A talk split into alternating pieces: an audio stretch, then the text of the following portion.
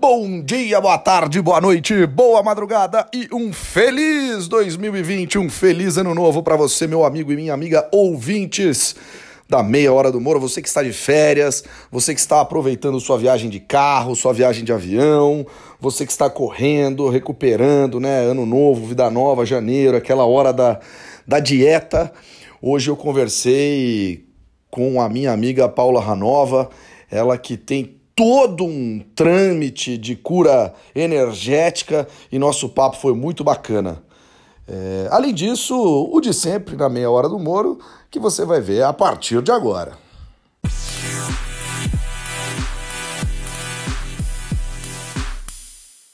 Começando então essa meia hora do Moro de hoje, a primeira meia hora do Moro do ano, eu não vou. Eu vou primeiro mandar um abraço pro meu amigo Bebeto e não vou deixar o Minuto do Moro Bueno para o final. O Minuto do Moro Bueno estará logo no começo, então não vai, ele não vai ser utilizado para segurar a audiência, ele vai ser utilizado para é, fomentar e incentivar o nosso ouvinte. Começa agora o primeiro Moro Bueno de 2020. Aliás, o Moro Bueno vai tender a dar uma moral para Mariana e ler ler não, vai, e trazer para vocês é, questões abordadas na coluna do Estadão. Aliás, leiam a coluna do Estadão e ouçam o podcast da coluna do Estadão toda sexta-feira, às 8 da manhã. Ele é ao vivo, mas você pode ouvir qualquer hora, enfim, 8 da manhã é a hora do ao vivo. Bom, é isso, vamos pro Moro Bueno.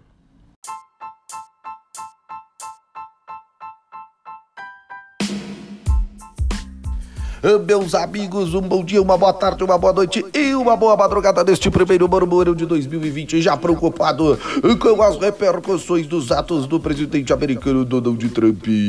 Como dito, vamos mencionar um pouquinho a coluna do Estado deste primeiro murmúrio de 2020, então sem tempo a perder, os senadores já se articulam para relatório do orçamento de 2020. Meu Deus, meus amigos, falta tempo para tudo isso.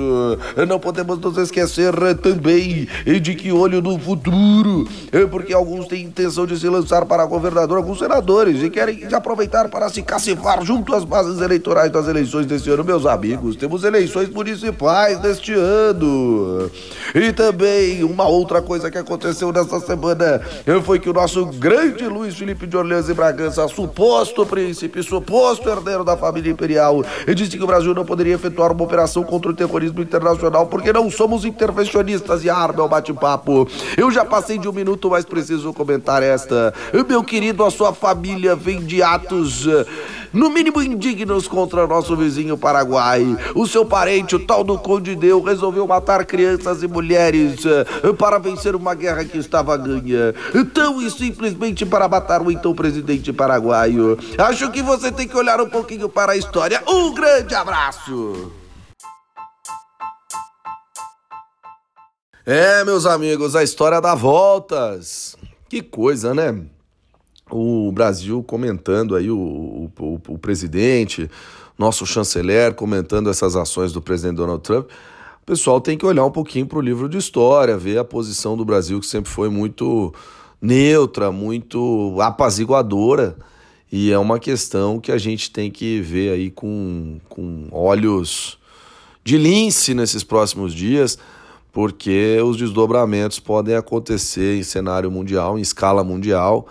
É, eu não sou daqueles que acredita que vai ter muita coisa, até porque o poderio americano bélico é realmente muito potente, mas acho que a gente pode ter é, mais controvérsias, especialmente lá no Oriente Médio, que já é um lugar turbulento há pelo menos dois mil anos. Então, vamos ficar de olho nisso daí. Enquanto isso, vamos ouvir nosso radar do esporte dessa semana, que é um comentário um pouco sobre a época do ano e, e em que medida o esporte é entretenimento.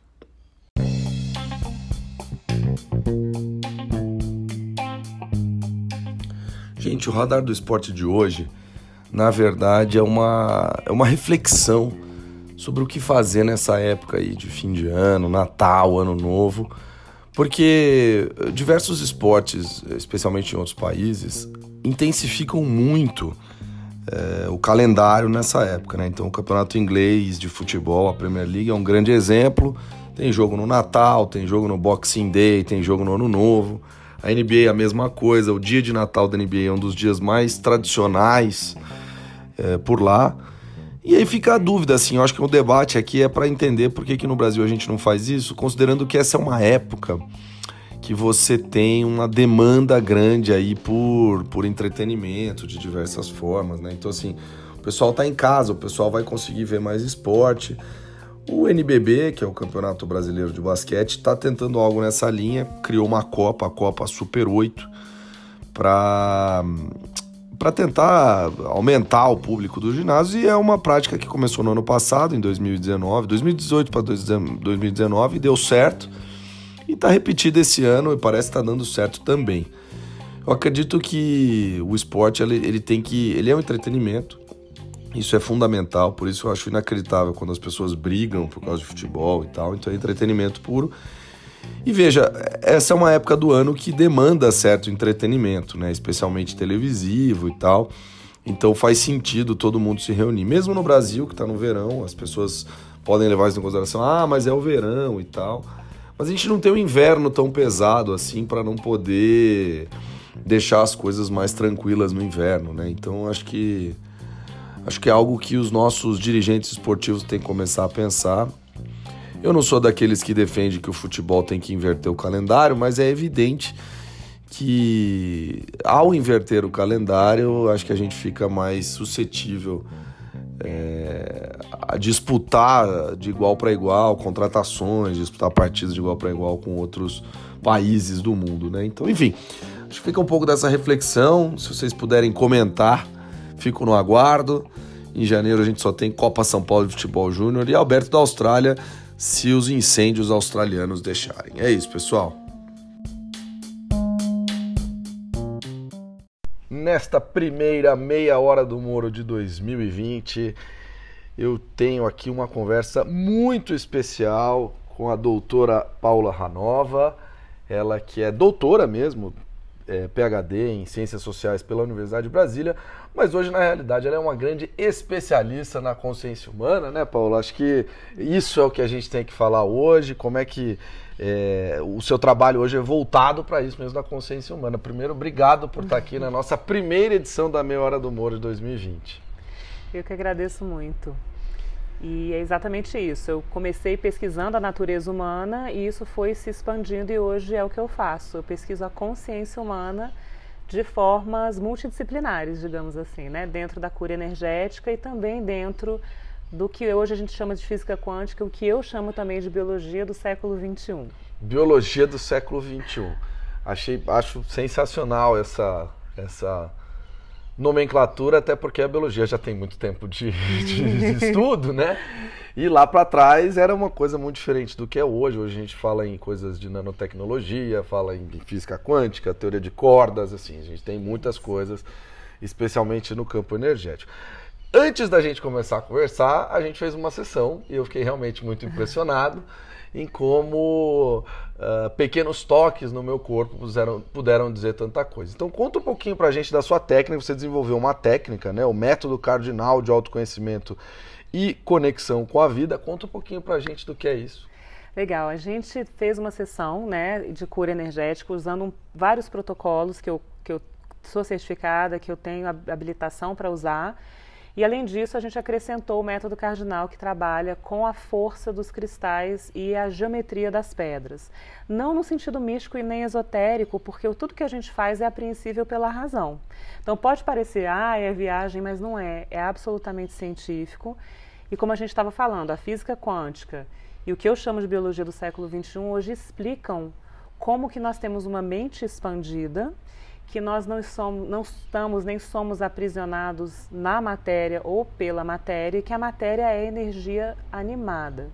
Ou certo. seja, o nosso corpo ele é expressão da nossa consciência, expressão da nossa alma e não algo dissociado do que existe de subjetivo ou de sutil em cada ser humano. Né? O corpo expressa quem nós somos e é possível acessar com protocolos e treinamentos. E aí, a partir disso, você consegue identificar dores, não dores físicas, mas dores mesmo, né? Isso. É, e, e, tentar resolver isso e curar da melhor maneira que se aplica. Como você disse, tem vários protocolos nos quais você é certificada. Uhum. E aí você mesmo identifica durante a sessão qual protocolo melhor para usar. É assim isso. que você trabalha. É, o, o, seu corpo me fala quais são as prioridades, né? Isso especificamente dentro do sistema Body Talk, mas em outros sistemas que usam o que a gente chama de teste muscular uhum. ou cinesiologia aplicada, que é uma forma não verbal de comunicação. Ou seja, você não vai estar conscientemente engajado em me dizer o que está acontecendo. O seu corpo vai me dizer o, o, que o seu inconsciente, o seu subconsciente tem como prioridade para ser trabalhado. Porque na nossa cultura ocidental, contemporânea de massas, a gente é. tem uma, um protagonismo da razão, um protagonismo da racionalidade dissociada do corpo e dissociada das emoções. E muitas vezes querendo controlar o corpo e as emoções.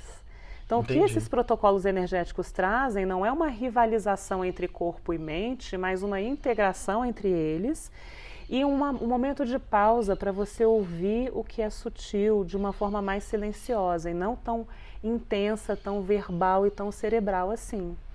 Né? É isso que a gente faz nas sessões. E o mais interessante que você falou de dor, na verdade, o que, que acontece? Nada é só físico, tudo é sempre emocional. Isso, inclusive, nas constelações familiares, que são é uma outra modalidade de cura da alma coletiva, de cura da família, do que a gente chama de cura sistêmica. Então nada é só físico, tudo sempre é antes emocional. E aí tem um, você deve ter ouvido falar do Dr. John Joe Dispenza, né? Não sei se já ouviu falar Já ouvi dele, falar alguma coisa, mas se quiser pode falar à vontade aí. Eu... eu gostei muito do que ele falou naquele filme Heal do Netflix, que é sobre cura quântica, cura energética, né? E pessoas em remissão de doenças graves e pessoas que se curam com a sua própria, o seu próprio autoconhecimento. E ele fala assim: existem três tipos de estresse em, em, níveis de densidade diferentes. O estresse emocional, que é o mais sutil, certo. que pode virar estresse químico, que pode virar estresse físico. E são todas as dores ou todas as reações do corpo também? Tipo febre e tal? Porque, porque eu acho que uma coisa muito impressionante é, é que assim, se o cara tiver com 40 graus de febre. Uhum provavelmente ele vai precisar de um Tilenol, de um paracetamol. Ou não necessariamente? Eu vou te responder não necessariamente com dados, inclusive, né? Com empiria. Porque é o seguinte, se você toma um paracetamol, um Tilenol, você está dando uma solução horizontal. É matéria tratando a matéria, certo. né? Mas como todo sintoma tem uma história, se você acessa, isso a gente chama de causa, é, causalidade do, de cima para baixo.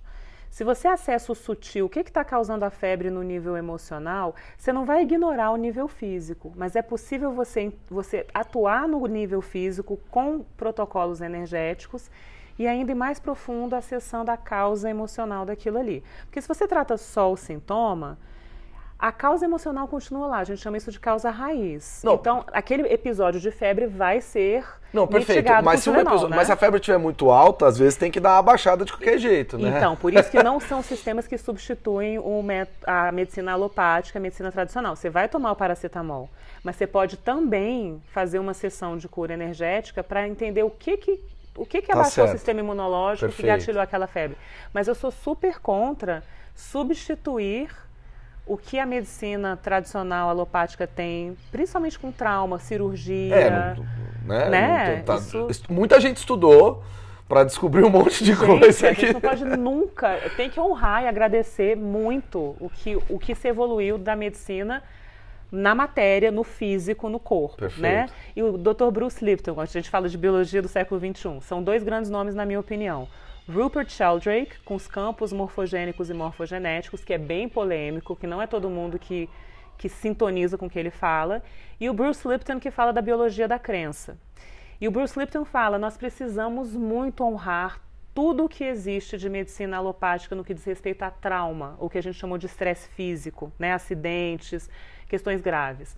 O estresse químico, que foi o exemplo que você deu da febre e do paracetamol uhum. e tal, eu já vi isso melhorar sem acessar o antibiótico e sem acessar um, uma medicação, mas depende da crença da pessoa, biologia da crença. Entende? Não, mas então é... é... tipo placebo, ele, ele fala do, do, efeito placebo e ele desenvolveu a primeira pesquisa de células tronco também, Bruce Lipton. Ou seja, é um ele cara é que um tem gabarito para falar. Do... E que honra a matéria, não é você descartar todas as pesquisas e todas as soluções físicas, materiais, os remédios, as cirurgias, não é isso. É você saber que existe algo além.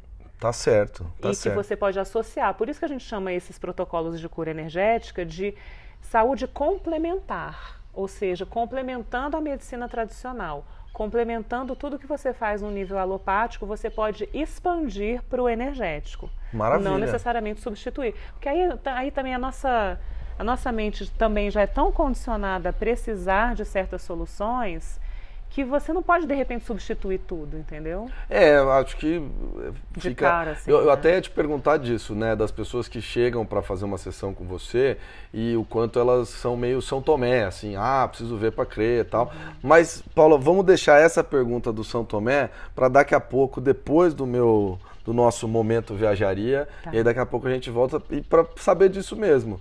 É, você, inclusive, que é filha de médico, sabe o Marcos, pessoal, que foi lá no capítulo, episódio. Ixi, Maria, acho que foi episódio 11 da Meia Hora do Moro. Ele é pai da Paola, então. Vamos falar sobre isso, é, vai ser muito bom. Então, maravilha, daqui a pouco a gente volta.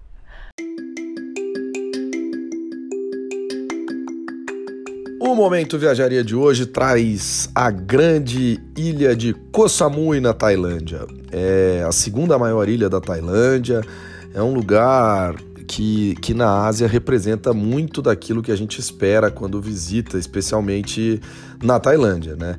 É, é, um local que tem praias muito bonitas, paradisíacas, tem comida para todos os gostos, restaurantes chiques, restaurantes de rua, é, enfim, comida tailandesa na melhor experiência. Koh Samui também tem Muay Thai, que é algo super tradicional lá na Tailândia. Eu assisti uma, uma luta, uma sequência de lutas de Muay Thai, foi em Chiang Mai, mas eu assisti e além disso, Koh Samui é mais um dos grandes destinos tailandeses para mergulho, snorkel e templos, como, como tudo na Tailândia. Na, na realidade, Koh Samui é um grande exemplo de tudo que tem na Tailândia. Infelizmente, meu ano novo em Koh Samui foi um ano novo chuvoso, então acabou que eu não consegui visitar tanto as praias, não consegui visitar tanto o, o que o, a cidade, o que a ilha oferece.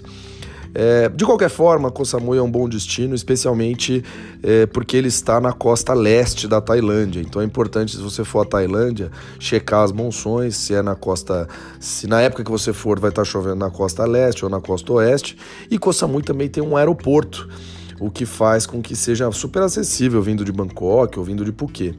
Eu fui de barco, inclusive estava uma bela chuva, então não posso falar do aeroporto, não posso falar do voo mas acho que essa é a grande é a grande coisa de Koh Samui, é, um, é, um, é uma Tailândia em miniatura que tem todos os, os atrativos do país numa só ilha.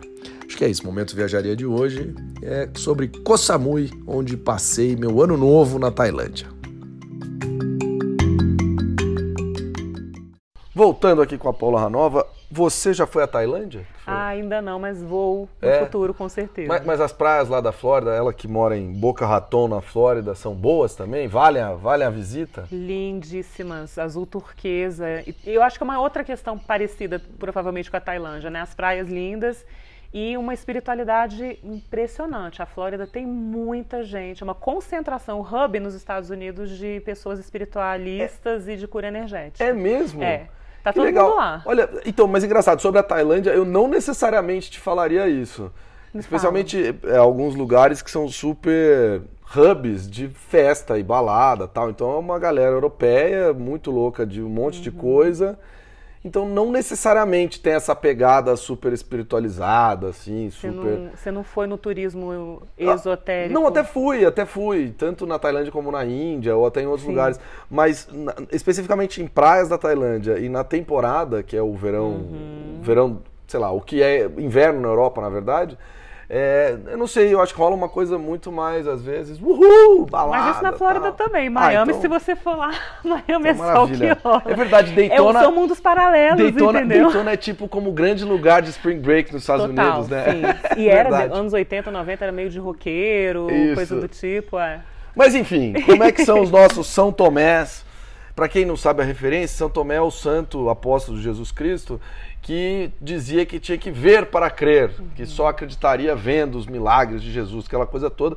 Depois de tudo que Jesus Cristo alegadamente fez, ele se tornou inclusive um dos mais fiéis apóstolos Isso. de Jesus. E aí, como é que é? O, o seu paciente, a pessoa chega lá, Acho que você vai rir um pouco disso. Os, os São Tomés que vieram, porque a maioria dos São Tomé que, que existe, eles nem chegam perto da Ranova, que é o meu espaço que eu criei em Boca, né? Mas as crianças são muito céticas, os- às vezes precisam muito, as mães obrigam e elas chegam lá, assim, São Tomé total. é mesmo? É, e criança e animal, a gente faz muita sessão em bicho também, coisa mais Olha linda. E só, que planta. bacana. E Planta? Tem, tem muitos protocolos de planta. E as lavouras reagem a estresse químico de planta, né? Com agrotóxico, com bicho, com fungo. Ih, mas aí é gente- impressionante. Mas aí, Paulo, a gente vai entrar em outro esquema, porque muito vegetariano e vegano diz que não po- pode comer planta porque não é um ser senciente. Agora talvez a gente esteja mudando. Deixa, deixa, isso talvez seja motivo para um outro podcast. Isso a gente pode depois falar Deixa- longamente sobre É, isso. deixa para daqui a pouco. Mas então, então crianças muito céticas nesse respeito. A minha experiência foi essa. A, a minha instrutora, né, quem me levou para a Flórida, né, que me trouxe com essa pegada para a Flórida para explorar o cardinal com protocolos, outros proto- protocolos de cura, ela tem crianças absolutamente receptivas porque receberam essas sessões no útero. As mães iam Olha lá, só. as crianças já conhecem desde a barriga.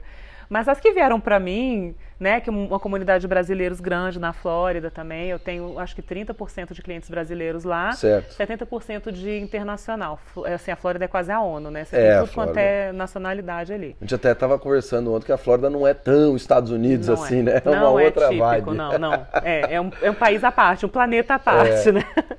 Mas eu- a minha experiência foi de crianças muito céticas que na- aí também criança é muito mais receptiva que adulto, né? O ego não está tão reativo, porque essa Perfeito. reação de São Tomé é muito egóica. Elas se rendem na primeira sessão. Olha Teve um só. menininho que falou pra mãe, mãe, agora eu, eu I'm a believer. Mãe, Olha agora eu só. acredito. E o menino era um crâniozinho, um gêniozinho hiperativo de 8 anos, super mental Que loucura. que chegou lá assim. Outros São Tomés que chegam lá, que, que realmente chegam a Ranova, são as pessoas que estão numa situação muito crítica ou de membros da família em depressão profunda, então é um pai com uma filha muito deprimida que o último recurso ele vai dizer que é isso, aí vai arrastando corrente, mas vai. Ou pessoa com uma doença terminal É. que está ali porque também não, não vê mais Ah, outra. não tem mais o que fazer, aí acha que lá é a última. Entendi. É. E você tem. Bom, e aí eu, eu imagino que todas essas pessoas tenham saído de lá muito mais acreditando em toda a história, né? O que acontece sempre, 100% das vezes, é uma redução do estresse, uma calma, um bem-estar. Você vai pro, você vai para o seu sistema parasimpático, que é profundo relaxamento para que a cura aconteça. Entendi. Então, redução de estresse sempre vai acontecer, então a pessoa sai de lá melhor. A gente está falando do meu pai, que é médico, cético, né? Eu sempre gostei muito. Na eu, verdade, eu, é. eu tenho uma trajetória intelectual, fui acadêmica, sou acadêmica hoje em dia. O que eu fazia no Brasil, né? Que era pesquisar a natureza humana, eu continuo fazendo, que é pesquisar a natureza humana agora em Perfeito. processo de consciência. Então, eu sempre fui muito racional, eu escolhi ter uma estrutura racional e não ficar só no emocional, nem só no espiritual, mas em paralelo desenvolvia o espiritual também, o emocional um pouco. E de repente isso virou minha carreira. Sim, então, sim, sim. Até eu ia perguntar algo nessa linha, mas agora você já antecipou, manda ver aí. Vamos ouvir, né? E aí eu migrei de uma intelectual acadêmica para uma pessoa que está pesquisando a natureza humana com outros protocolos, Perfeito. com outras abordagens que são muito recentes, muito novas. A nossa cultura não está muito acostumada com isso, né? tá. Se fosse na Índia, se fosse na Tailândia, talvez, sim. né? Se fosse em outros É, lugares. na, na verdade, os protocolos e as ideias são super antigos. É a, Milenares. nossa, é a nossa sociedade ocidental recente que, no- que acha que é, que é coisa do comer, rezar, amar e tal, Exato. e que não é. É, é, que a biologia do século XXI está confirmando o que sociedades milenárias já sabiam há muito tempo e que não davam uma, um vocabulário científico para isso, né? É isso. Que é essa sutileza da alma. Então, eu dei muito curto-circuito. Eu falava, gente, quem sou eu para de repente estar tá na prática atuando? Porque eu sempre fui teórica, eu trabalhava na área de teoria política, sim, né? Sim, sim, sim, Professora da Universidade de Brasília, aquela coisa é, toda. É, e a teoria, toda a teoria política tem uma concepção de natureza humana por trás. Então, certo. eu queria entender a natureza humana e a melhor forma de entender a natureza humana para mim na época era entendendo as teorias políticas. Os modelos de Estado são inspirados na sua concepção de ser humano, né? E tudo isso era muito teórico, e depois eu comecei a pesquisar valores indígenas no doutorado, mas era teoria.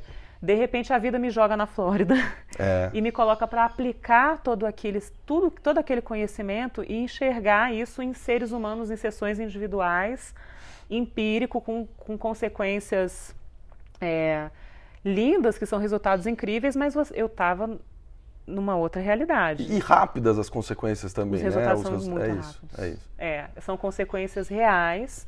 Cada sessão que você faz te traz um resultado muito concreto de mudança de vida mesmo, para melhor, porque você vai liberando seus obstáculos que causam seu estresse, porque você vai expandindo a sua consciência. Sensacional. E aí o seu método hoje, você ensina o seu método também, né? Eu comecei a ensinar esse ano. Eu testei quatro anos e meio os protocolos para poder ensinar, porque eu sou uma pesquisadora e professora por definição, né? então, é eu, tô, eu, tô, aqui com o seu livro, Suas Conexões Cardinais, Cure Sua Vida, Emoções e Alma com o Poder dos Cristais, mas você também faz isso online, não é? Como é, é que é? A maior parte do meu material é digital, é online. Eu tenho cursos online. Pode é, falar aí o tanto, site e tal, se quiser é, falar, fica à vontade. www.paularanova.com, que é o site em inglês, e www.paularanova.com barra Brasil com B maiúsculo, que a gente criou uma landing page, uma página com material em português. Maravilha. Então eu tenho um curso sobre a natureza humana que é um, um membership, né? Que é um mensal, que a gente faz uma aula mensal com exercícios de autoconhecimento que chama-se Conheça-te a ti mesmo.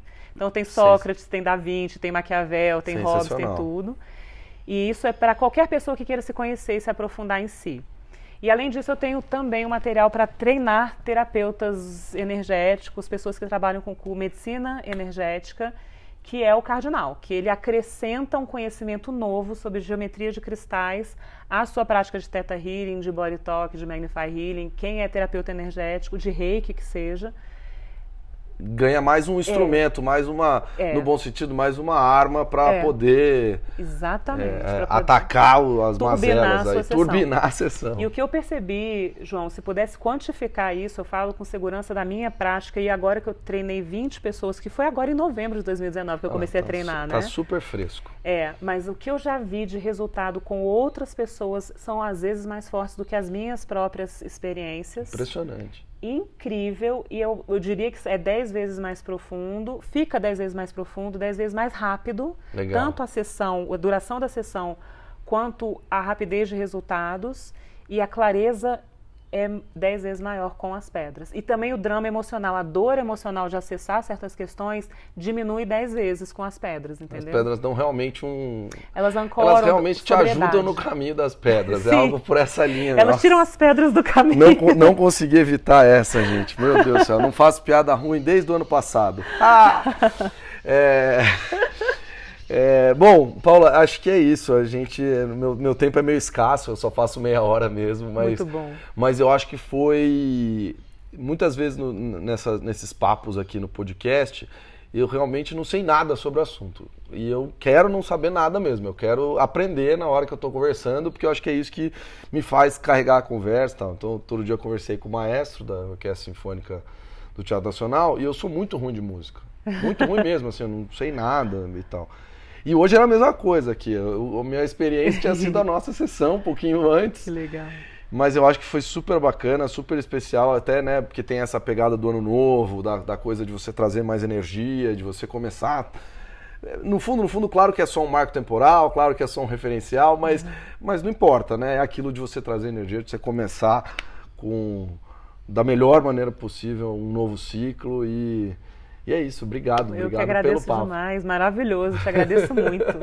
Obrigadão. E, e, fica aqui então, paularanova.com é, é, o site em inglês e paularanova.com barra Brasil Imagino que com S e B maiúsculo é. para a página em português, para quem quiser interessado. Quem tiver super interessado, é super bacana, é super legal. Eu, eu já vou no, na nossa dica aqui da semana, já vou dar o livro, inclusive, como dica da semana. Que bom, ele está na Livraria Cultura, quem quiser. Perfeito, maravilha. Obrigado, tá? Eu que agradeço.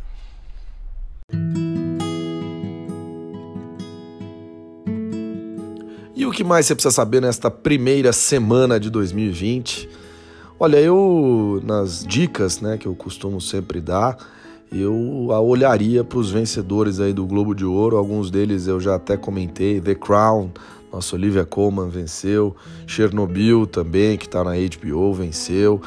Enfim, acho que essas, essas séries e filmes que, que foram premiados no Globo de Ouro são sempre filmes muito interessantes. É, eu, eu não sei se eu falei de Chernobyl aqui, mas eu realmente acho que Chernobyl foi um negócio incrível e vale a pena assistir. HBO são cinco episódios, é uma minissérie que mostra muito como foi essa catástrofe lá em Chernobyl. Eu pessoalmente sou um cara que defende na realidade usina nuclear. Eu acho que é uma usina razoavelmente limpa, exceção feita ao lixo que a gente tem que tomar conta. E eu acho que as pessoas tomam muito, ficam muito receosas em função da possibilidade de um acidente. Mas até hoje teve apenas três acidentes nucleares no mundo. Claro que Chernobyl foi uma enorme tragédia mas se você acompanhar a série, você vai ver que é uma sequência de erros, uma sequência de bobagens que o governo soviético fez para tentar cobertar tudo aquilo. E, e, eu acho que hoje, com a tecnologia que nós temos e com os padrões de segurança que nós temos, é quase impossível que um acidente dessa magnitude aconteça. E eu acho muito engraçado aí quando o pessoal fala de carro elétrico, a Alemanha vai proibir motor a combustão até 2030, vai fazer motor elétrico, mas e aí, gente? Da onde vem a energia elétrica? É importante lembrar disso. Da onde vem a energia elétrica? Nós aqui no Brasil temos inúmeras hidrelétricas, né? Itaipu, que é uma das maiores do mundo, Belo Monte, a mesma coisa. Mas isso tem um custo ambiental muito pesado. Você alaga uma área muito grande, você reduz a biodiversidade dessa área. É de maneira que não é porque a energia é renovável que ela não causa prejuízo ao meio ambiente. E a mesma coisa vale para qualquer outro tipo de usina termoelétrica, né? Você queimar carvão, queimar gás ou queimar petróleo também gera muita poluição, gases de efeito estufa, gases tóxicos e aquela coisa toda. Ah, mas João, tem usina eólica e tem usina solar. É verdade, acho que devemos focar inclusive nesse nesse, nessa diretriz. São energias renováveis, são energias que hoje ainda são um pouco caras, mas que podem significar mesmo a, uma novidade em termos de energia, né? energias limpas e energias renováveis e duradouras.